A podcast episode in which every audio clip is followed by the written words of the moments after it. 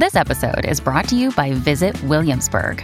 In Williamsburg, Virginia, there's never too much of a good thing. Whether you're a foodie, a golfer, a history buff, a shopaholic, an outdoor enthusiast, or a thrill seeker, you'll find what you came for here and more. So ask yourself, what is it you want? Discover Williamsburg and plan your trip at visitwilliamsburg.com. Sign up to The Economist for in depth curated expert analysis of world events and topics ranging from business and culture to science and technology. You'll get the weekly digital edition, online only articles, curated newsletters on politics, the markets, science, culture, and China, and full access to The Economist Podcast Plus. The Economist is independent journalism for independent thinking. Go to economist.com and get your first month free. Welcome to the New Books Network. I'm Charles Prior, and welcome to New Books in British Studies, a podcast of the New Books Network. I have to begin with a disclaimer. Normally, I begin these interviews with a short synthesis that puts that episode's book in context. I like writing these little intros. It beats copying the jacket blurb or just bumping straight into the author. A historian naturally responds to other historians in prose. Now, the disclaimer.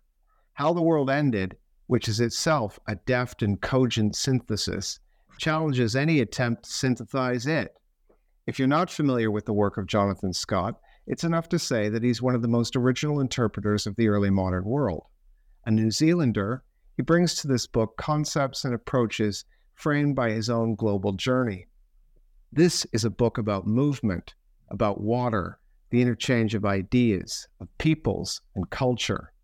At its center is the Anglo Dutch relationship, and at its many peripheries, Scott reveals the transformative effects of that unique Republican pulse. Jonathan Scott is professor of history at the University of Auckland, from where he joins me. Thank you so much for doing this. Thank you very much, Charles, for speaking to me. I appreciate it. So, there's another New Zealander uh, historian who's positioned himself biographically and situationally in his work. Um, you do the same thing at the start of this book. It starts with a, a sort of an autobiographical journey uh, that took you uh, to this book in the context of your work. So, talk about that journey and, and what it tells us about you and, and your sort of mission as a historian and how you've shaped your career. Well, um, Charles, my first impulse is to deny that there's anything autobiographical in this book, but I agree that the introduction is it, it does begin in an autobiographical way. My my younger sister criticized this um, when when she read it.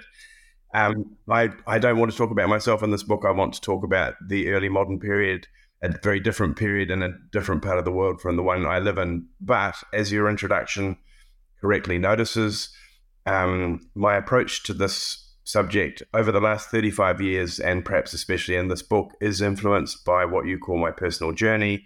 So um, I have uh, I have worked in a number of different universities in a number of different parts of the world. Uh, travel and and movement have been part of my personal experience, and I suppose most importantly, uh, in relation to this topic, I have always as a New Zealander, engaged with British history from the outside. My uh, initial education uh, was not British. I then, for a long time, taught in Cambridge uh, students who had been educated in British universities in ways very different from uh, my own. And I have continued throughout my career, I guess, to think about what I take to be the deeply fascinating and important, more English than British early modern experience in terms of its relationship to historical experience more broadly. So I guess I'm still looking at it as an outsider. So a big theme in your work um, has been the the very much uh, what sits at the center of this book is the Anglo-Dutch relationship. Why is that relationship so significant for you? I think some of the reasons that I became interested in it from the very beginning of my historical career had to do with my doctoral subject, the Republican Algernon Sidney, who was English, but spent half his adult life outside the country, including formative time in the Netherlands, and whose ancestors, uh, family ancestors, uh, had also spent important time in the Netherlands, including Sir Philip Sidney, who uh, was famously killed there. Um, but more broadly, and since then, um, I've become more and more interested in what is has actually for a long time been an established theme. I mean, there used to be for decades regular conferences investigating the early modern, especially the 17th century Anglo-Dutch relationship. So it's long been recognized that it's very important. Um, as I have remained interested in it and become more interested in it, uh, what's really at the center of that interest is now is the idea that in the 16th and 17th centuries, the changes that England imported from adapted and uh, uh, imported from adapted and and uh, used to transform itself uh, from the Netherlands would never have occurred in England if they hadn't been imported from the Netherlands for various reasons, and they would never have occurred in the first place anywhere other than the Netherlands because I've decided that uh, it's the things that were completely unique about the Netherlands, st- starting with the landscape, that most importantly account for these developments occurring in the first place. So I've what this book is trying to argue is that the entire world was transformed by a series of changes that began for very local reasons in the Low Countries and were then imported uh, by England and turned into transforming global developments in that way. Right. So let's start with the first phase then, what you call sort of the the Anglo-Dutch American phase of early modernity. Can you talk a little bit about uh, industrialism, uh, what you call industrial revolution, a geography of invention, uh, the role of the sea in, in, in that first phase that constitutes the first part of the book. Yes. Uh, so I think what I want to say about that is that, um, first of all, what I'm arguing about this transformation is, is not primarily an argument about, well, uh, it's not first of all an argument about industrialization It's, first of all an argument about how it came to be that agricultural societies changed and became post agricultural. So uh, that is the process that in my book um, begins in the Netherlands, and it begins because agriculture is so much harder and more challenging in the Netherlands than in most other places. It's because of the local encroachment of water, especially seawater and salinity on farmland that challenges the Dutch to find other ways of making a living.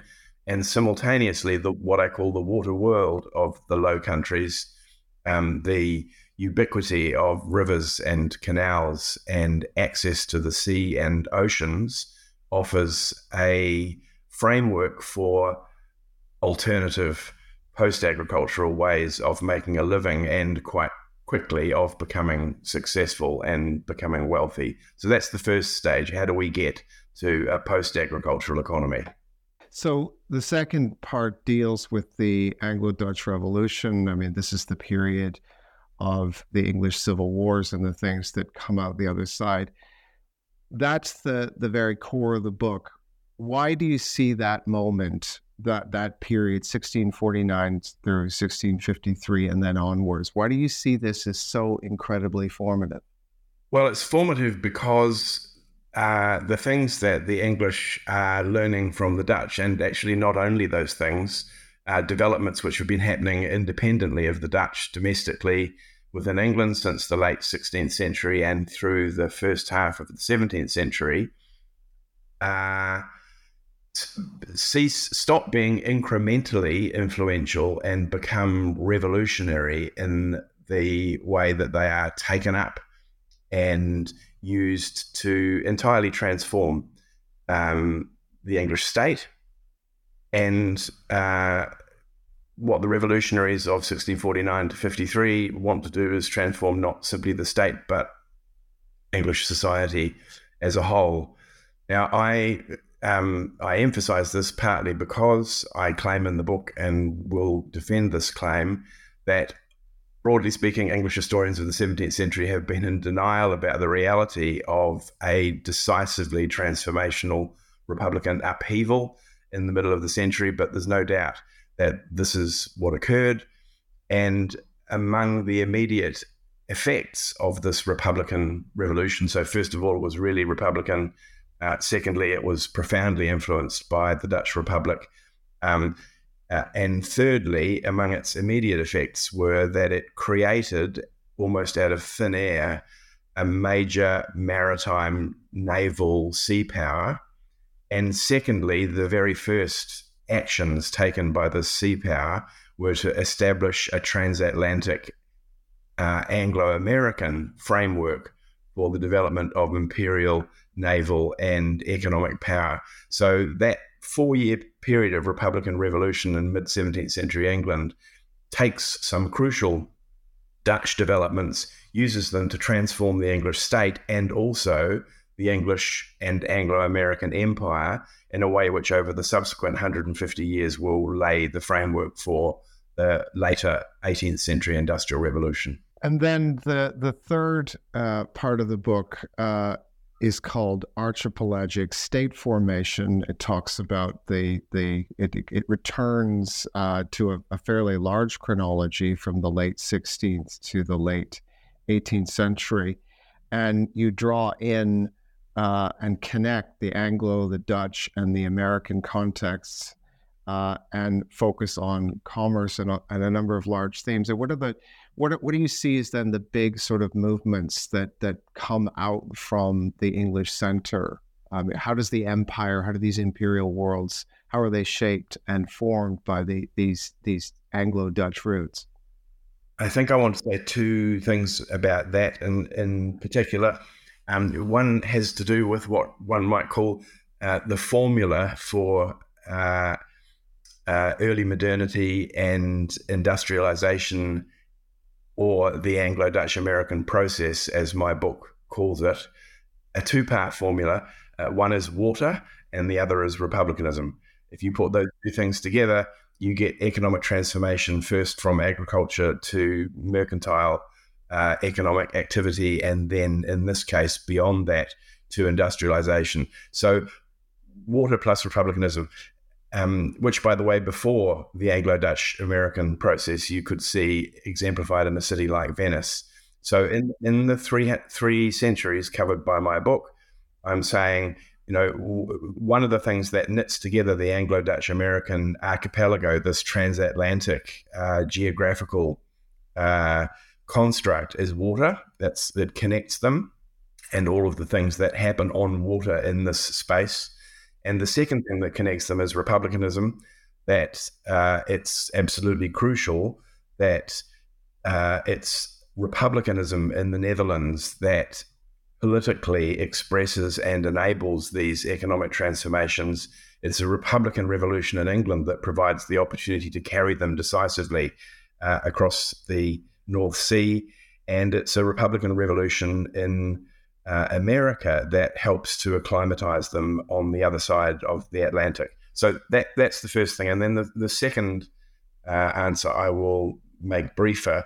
Um, my argument in this book is that uh, whereas historians have long been interested in the extent to which Europe's empires enabled economic transformation and industrialization uh, by uh, adding the wealth and resources that those global empires made available, my emphasis here is on a small subsection of England's early modern empire in uh, continental North America and its impact not through the resources that it made available, though those were quite important, but because of the uh, ability of a rapidly growing American, North American colonial population to uh, provide a market for British manufacturers in a way that had no other European imperial comparison. So the the book um, goes across and cuts across events and contexts that uh, generations of historians have have dealt with and and and debated. Um, uh, it used to be that you know the the middle part of the 17th century for early modern British historians was a was a, a battlefield littered with uh, historiographical corpses. Um, so this history has been been very very fine fine grained and, and and studied, but your approach is striking, and this book is striking, um, as is um, your your previous book uh, before this one. The way that you're breathing new life by focusing on things that tend not to have occupied uh, historians of the early modern British context, at least. Uh, and that's going to be things like environments, movement, uh, connections, networks, and writing at some sort of scale. Um, so, where did in in your own development as a as a historian, where did that interest in other things, environment, water, scale, connection, movement, where did that crop in? Well, the first, uh, thank you for mentioning the history of historiographical corpses accumulating in the 17th century. I, I fully expect that I, mine might be uh, the next one to be placed on top of the pile. We'll have to see. your um, your question is an interesting one because it's true that in the middle of my career, such as it has been, so about 15 years ago, environmental history, especially, but not only water uh, and the relationship between uh, terrestrial and maritime environments has become a big theme in my work. And um, I can't entirely tell you uh, why that is, but I can tell you that uh, when I was living in Pittsburgh in the United States um, about 20 or 15 years ago, and I had finished my book on Republican political thought called Commonwealth Principles and was thinking about a new direction. I wanted to do something new and began to work on the book that became um, uh, when the waves ruled Britannia. That was my decisive turn towards environmental and maritime history. And I think I was actually very influenced by the fact that I felt beached and and um, landed in this very terrestrial Western Pennsylvania environment, and having grown up in an archipelago in the South Pacific, and I went in search of the ocean. Right. Yeah, because there's, uh, I mentioned in my first question, the New Zealander that I'm referring to and alluding to is is actually a Londoner, and it's it's uh, John Pocock. Um, wrote a lot about looking at British history from various global standpoints. In his case, New Zealand, and then um, St. Louis, uh, latterly Baltimore. Uh, similarly, Braudel uh, contemplating the Mediterranean from the southern shore in, in North Africa.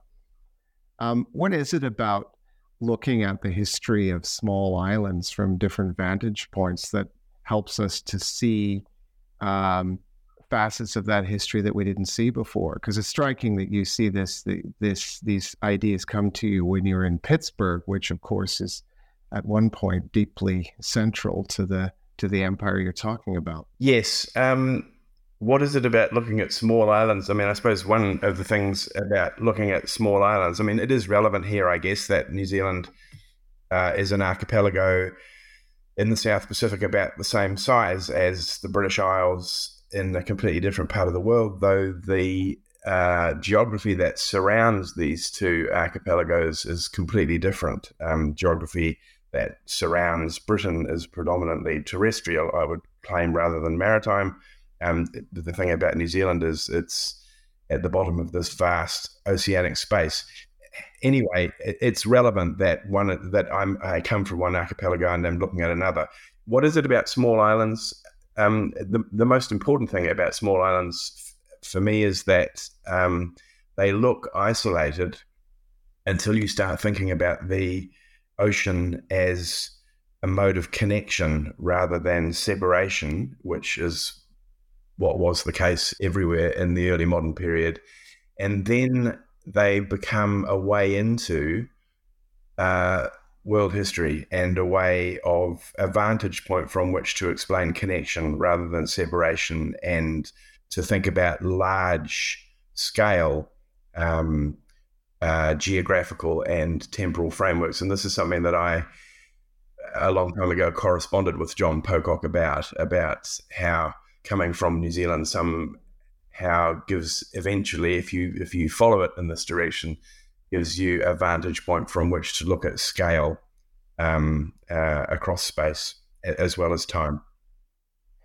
Isn't there also something about um, where you sit nationally in in this? Because uh, I'm a Canadian looking at Canada now from the British vantage point. I mean, is there something about those of us who sort of grow up in settler societies on the, on the very edges of, or the remnants of the, the edges of the empire that gives us a different view of this history and allows it to see it in, in, in sort of wider perspectives? Yeah, that's a great question. And the short answer is yes. I'll give you one short answer in this interview. Um, yes, if you come from those global, uh, connected, uh, though also different uh, settler societies, I think yes, you are given something in the cultural mix that that um, uh, might equip you to to think globally and connectedly in those ways about the world. So the book concludes in a fairly post Brexity sort of way. Um, were you finishing this as Brexit was kicking off? Well, I wrote that those the last two or three pages that are an anti-Brexit diatribe. Um, I wrote, I guess, a year to 18 months ago. And I thought about whether to allow myself to do that because I knew that that was the part of the book that would date. Mm. I hope the other 300 pages won't date in the same way. But I think it's not only something I feel very strongly, but it's something that I think follows absolutely directly and immediately from the history that I've been discussing is this this perspective on the Brexit situation. Um, so the point is that um, those final pages were written when the Brexit issue and the outcome was still open, and uh, it happened to be the case uh, that in the month after the book was published in November in the United Kingdom, uh, the issue stopped being open and became closed. And that's a shame, but we know that history goes on. And actually, in the longer term, everything is still open. So that's all good. So, having you know done so much to shape the debate and writing writing books that are are tremendously sort of original and thought provoking um, synthesis of, of material and just you know boldly um, sort of new and revisionist, you conclude that British history really needs to be about proximity and movement um, rather than than isolation. What what do you think um, British history needs to do post Brexit? What is its role? Well, I'm first of all, it's a few years since I've been in the United Kingdom, and so I I can't speak about this from the from a standpoint of knowledge that I would have if I was in the country and speaking to people. So I, ha- I have to say I'm I'm a slightly ignorant out- outsider on this point, but my feeling about this now is what it has been for many years, um, like at least two decades, which is that I mean, it's not that British history needs to be about proximity and connection. It's that it is about, it has always been about proximity and connection. Back uh, when the Romans invaded Britain 2,000 years ago. And so, what do what do British people need to do in thinking and about their history and and talking about it and learning about it? This spectacular powerful, world shaping, rich history is get over themselves and this idea of their distinctness and separation um, and understand that the channel is so narrow and shallow, you can see across it and you can swim across it. And they need to get over themselves and understand that they belong, have always belonged to the regional environment and to the entire world. And it's that that makes English and British history so rich and so interesting and so important. The book is called How the Old World Ended The Anglo Dutch American Revolution, 1500 to 1800. The author is Jonathan Scott, professor of history at the University of Auckland. It's published by Yale University Press, and it deserves to be read by anybody who's interested in British history. Jonathan, I want to thank you for your time. Thank you so much, Charles. Great to talk to you.